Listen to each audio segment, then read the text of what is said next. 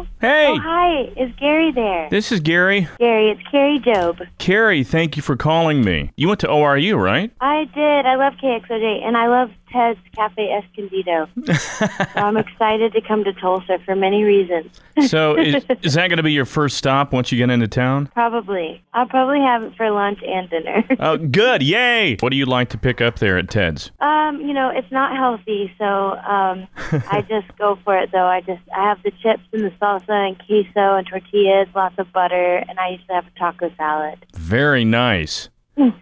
Well, I'd say you deserve it. You're out on the garden tour right now. And is that exhausting being out on the road? Um, you know, yes and no. We we get some good rest, but we have our one and a half year old out here with us too. So um, some days are, are easier than others. I was there from '99 until 2002. Were you involved in the worship thing at ORU, or did you discover that while you were in college? Yeah, I did. I was I was a part of the worship team there, and I loved it. It was with like Jared Anderson and John Egan and Glenn Packiam. I don't know if you know those guys, but it was neat because they all do worship now and and are ministers in churches. And just kind of neat. We were all at school at the same time. I think some of my closest and dearest friends in my life uh, I met at ORU. So we're still friends. Get to do life together. It's pretty amazing. People who have a heart for worship, what would your advice to them be? I always just kind of go back to what I did and what what God had, you know, for me. And I I just know there's so much value in local church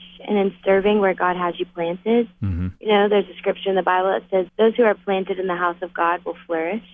Hmm. And so, you know, to be a worship leader, I think you've got to be in an environment where you're getting to lead worship. I just would say, jump in and learn how to do it, and just keep watching what God will do to open doors for you. I was five, but then I always kind of joke and say that I got saved every summer at kids camp until I realized that okay, I'm saved. It's good. I don't have to get saved every time. hmm Um, but yeah, I was young.